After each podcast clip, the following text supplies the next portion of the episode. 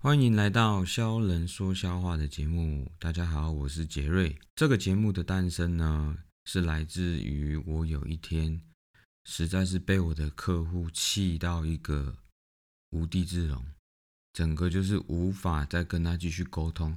所以呢，我实在是太想在社群平台里面跟大家分享这些啊奇人异事，我就决定，那我就干脆自己来开一个这个 podcast 的节目。那呃，话说回来呢，其实，在平常呢，也是每天都会啊听 podcast，在不管是去搭地铁啊，还是去哪个地方有一些空闲时间或回家做饭的时候，这都是一个很好的一个嗯是收听的一个平台啦。但是呢，其实，在上面我很少找到跟销售有关的嗯一些节目，其实就是因为呢，因为本身做这个销售啊，也就是台湾所谓的业务。啊很多事情呢是其实蛮有趣的，它不是一个很既定的一个工作哦，就是不像啊财务做 Excel 啊，就是输入发 mail，然后公式就直接出来。它其实你一样的公式出去，其实会得到很多不一样的结果。在上面呢清单里面，其实最常分享的就是一些做保险的销售。那当然，我不是说保险的销售啊，他们这边的方式方法会不好啊，或干嘛？但是就是太多都是一模一样的。论述，所以我觉得其实它有很多的很多的议题是可以一起讨论或者是分享的，因为实在是各行各业的销售呢，其实都会遇到不一样的问题，所以我觉得倒不如我在这边也就针对不一样的主题跟大家分享啊，在销售这个所谓的业务这个行业啊，能够遇到一些嗯特别的事情，也特别有趣啊。就如同这个标题啊所说啊，销人说销话，我本身也是一个销售。那我们今天呢，就简单的嗯来浅谈一下何谓销售，何谓嗯业务人员啊。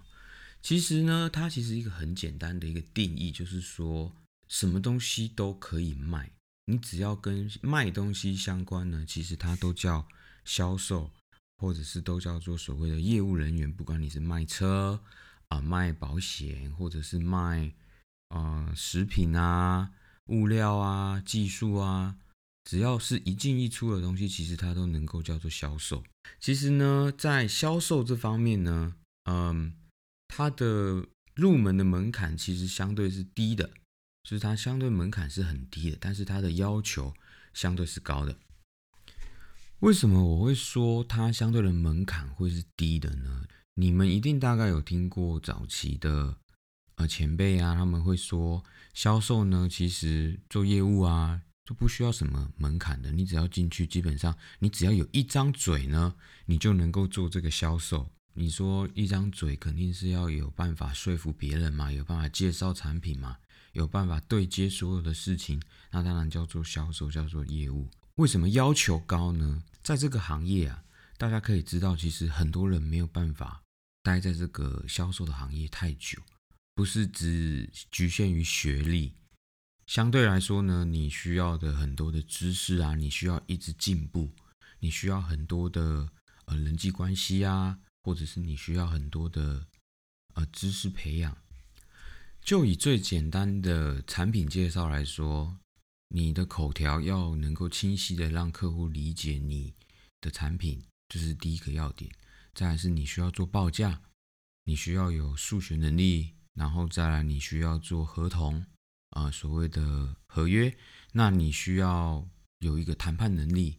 那你要完成这个成交的，在于你的个人魅力。其实这整体来说都是相对的，是一个整合的要求。而不是说你真的只有一张嘴能够完完全全的，只要会讲话就能够做业务就能做销售，这是不可能的。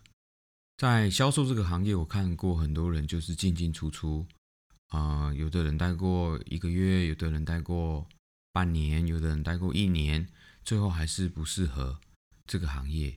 那有很大的原因，就是因为。大家都会觉得销售这个行业，你只要进了之后呢，你就不需要再啊进步。其实不是的，资讯现在流通的速度实在是太快了，所以呢，你必须要不定时的一直精进自己，让自己的知识更加的丰富，让你的资讯越来越多，因为这已经不再是一个资讯不对等就能够达成一个协议的的交易环境了，已经不同以往。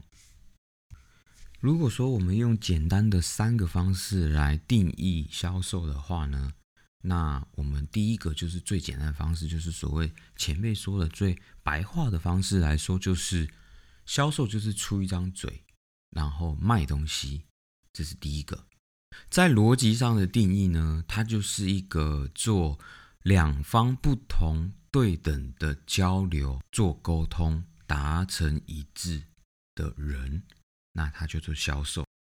很简单来说，我自己第三个给他的定义就会是卖自己，所有的一切都是在销售自己。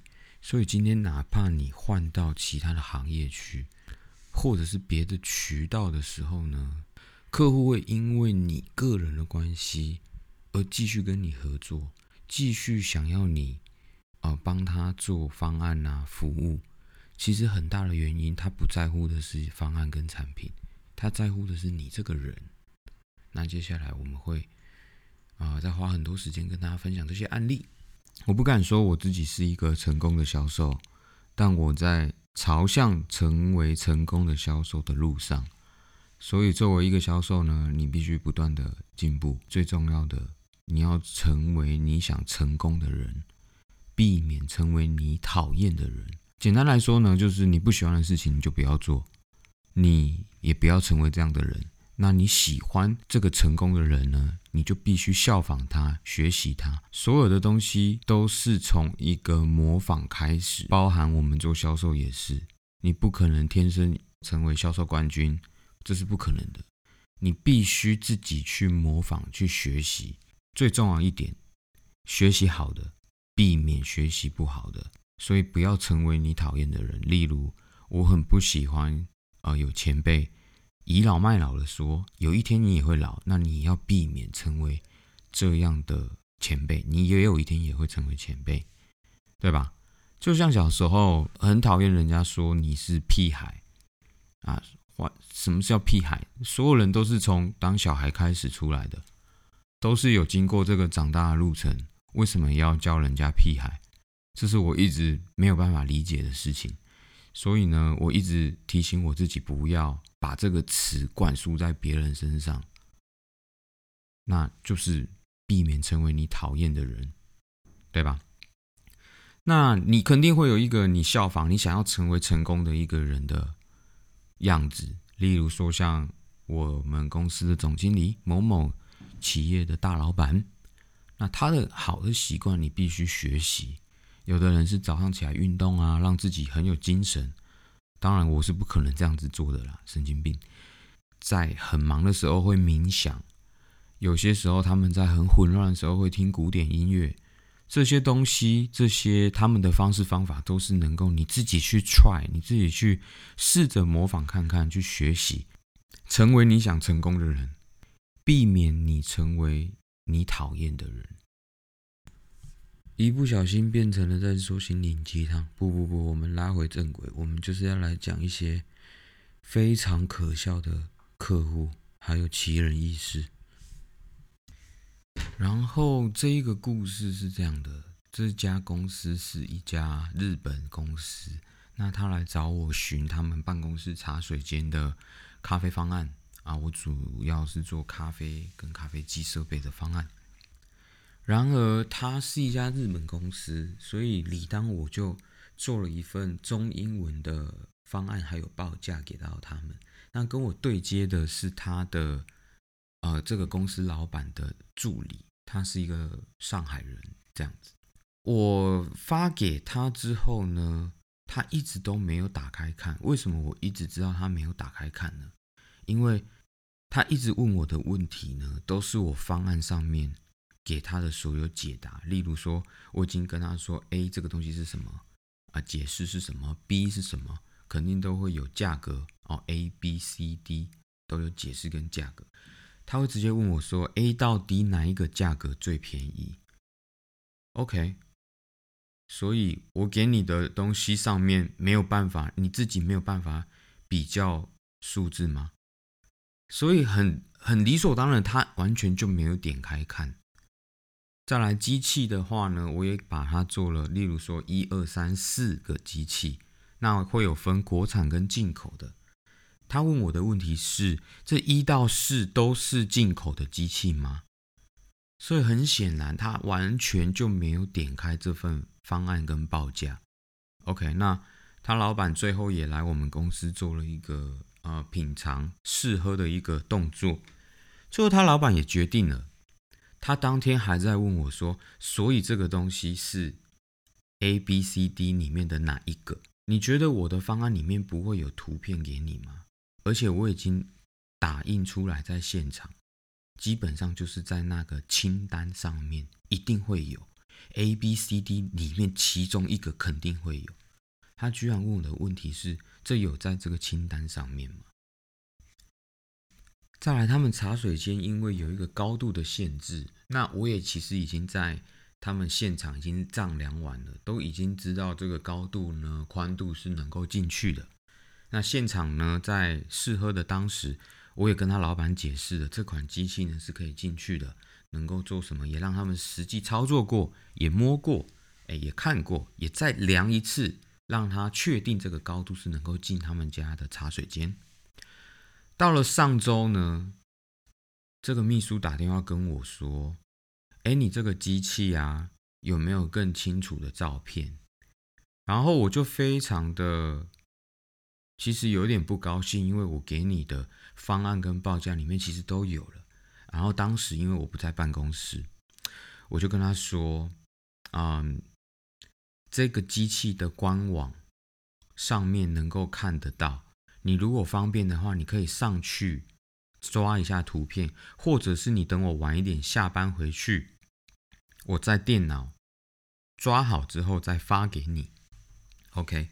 那当然，因为他也。想要很快的解决这个事情，他就赶快上去上网找了。大概隔了五分钟，他又回来跟我说：“哎，Jerry，我在上面没有办法找到你说的这家公司的官方网站。”当时我看到这个消息的时候，我整个就是差点在路边要吐血，你知道吗？吐到那个水沟盖满出来那一种，都是血的那一种。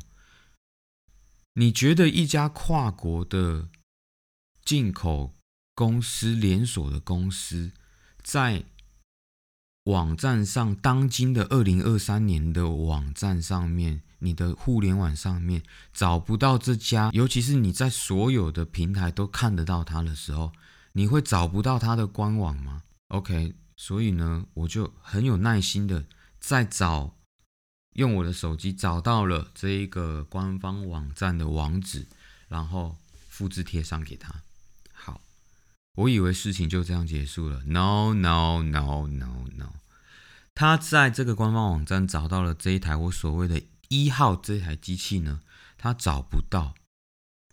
然后呢，他去贴了其他台的机器，来跟我说：“哎，Jerry，这一台机器跟这台机器的编号只差了一码，他们两个有可能会是一样的吗？”然后再把图片给我。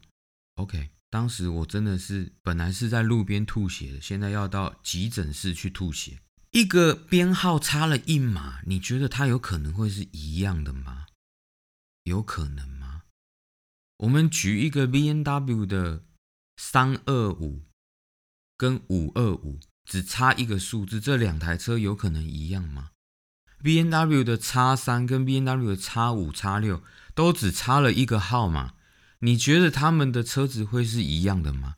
这个很明显就不可能嘛。那你怎么会问这种问题？再来，你还把图片已经发给我了，难道两张图片能够会长得一模一样吗？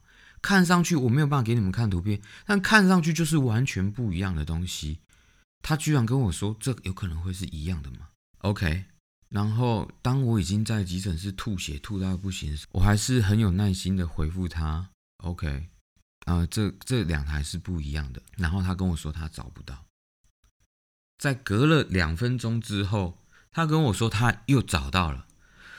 我只能就是再回他：“OK，嗯，你很棒，嗯，我心里想说，你真的是可以去撞墙，撞到那个墙整片变成红色的。我不知道你怎么进这家公司的。在当我以为这样子非常荒谬的问题都已经结束之后，他来了一个大绝招，直接让我进加护病房。他终于找到了这一台机器的啊介绍之后呢，这台机器上面可以做二十种机器，然后他贴了他的 list 给我，跟我说：“哎，Jerry，这台机器是不是可以做二十种机器？你已经在上面找到，你问我这个问题，OK，我再回复你一次，是可以的，OK。”他再贴了一张照片跟我说：“这一台咖啡机的屏幕上面就这么小。”怎么放下二十个饮品在这个这么小的荧幕上面？请问这个是你需要担心的问题吗，大助理？大助理，请问这个机器怎么设定能够放二十台、二十种饮品？肯定是他有他的办法。你可以下一页嘛，或者是你可以缩小嘛，你可以。你二十种，你不一定要全部都要做嘛，哪怕你全部都要放，也可以换下一页、下一页、下，你可以分成好几页嘛。请问你手机上面的 App 全部有两百多个，能够一定要挤在同一页吗？我真的是没有办法理解他的逻辑耶。最后呢，我真的是不想再接这个案子，看谁想接就谁拿去，我也不想要这个案子了，拿去呗。OK，下次我们再继续分享一些很奇人异事。我们下次见，拜。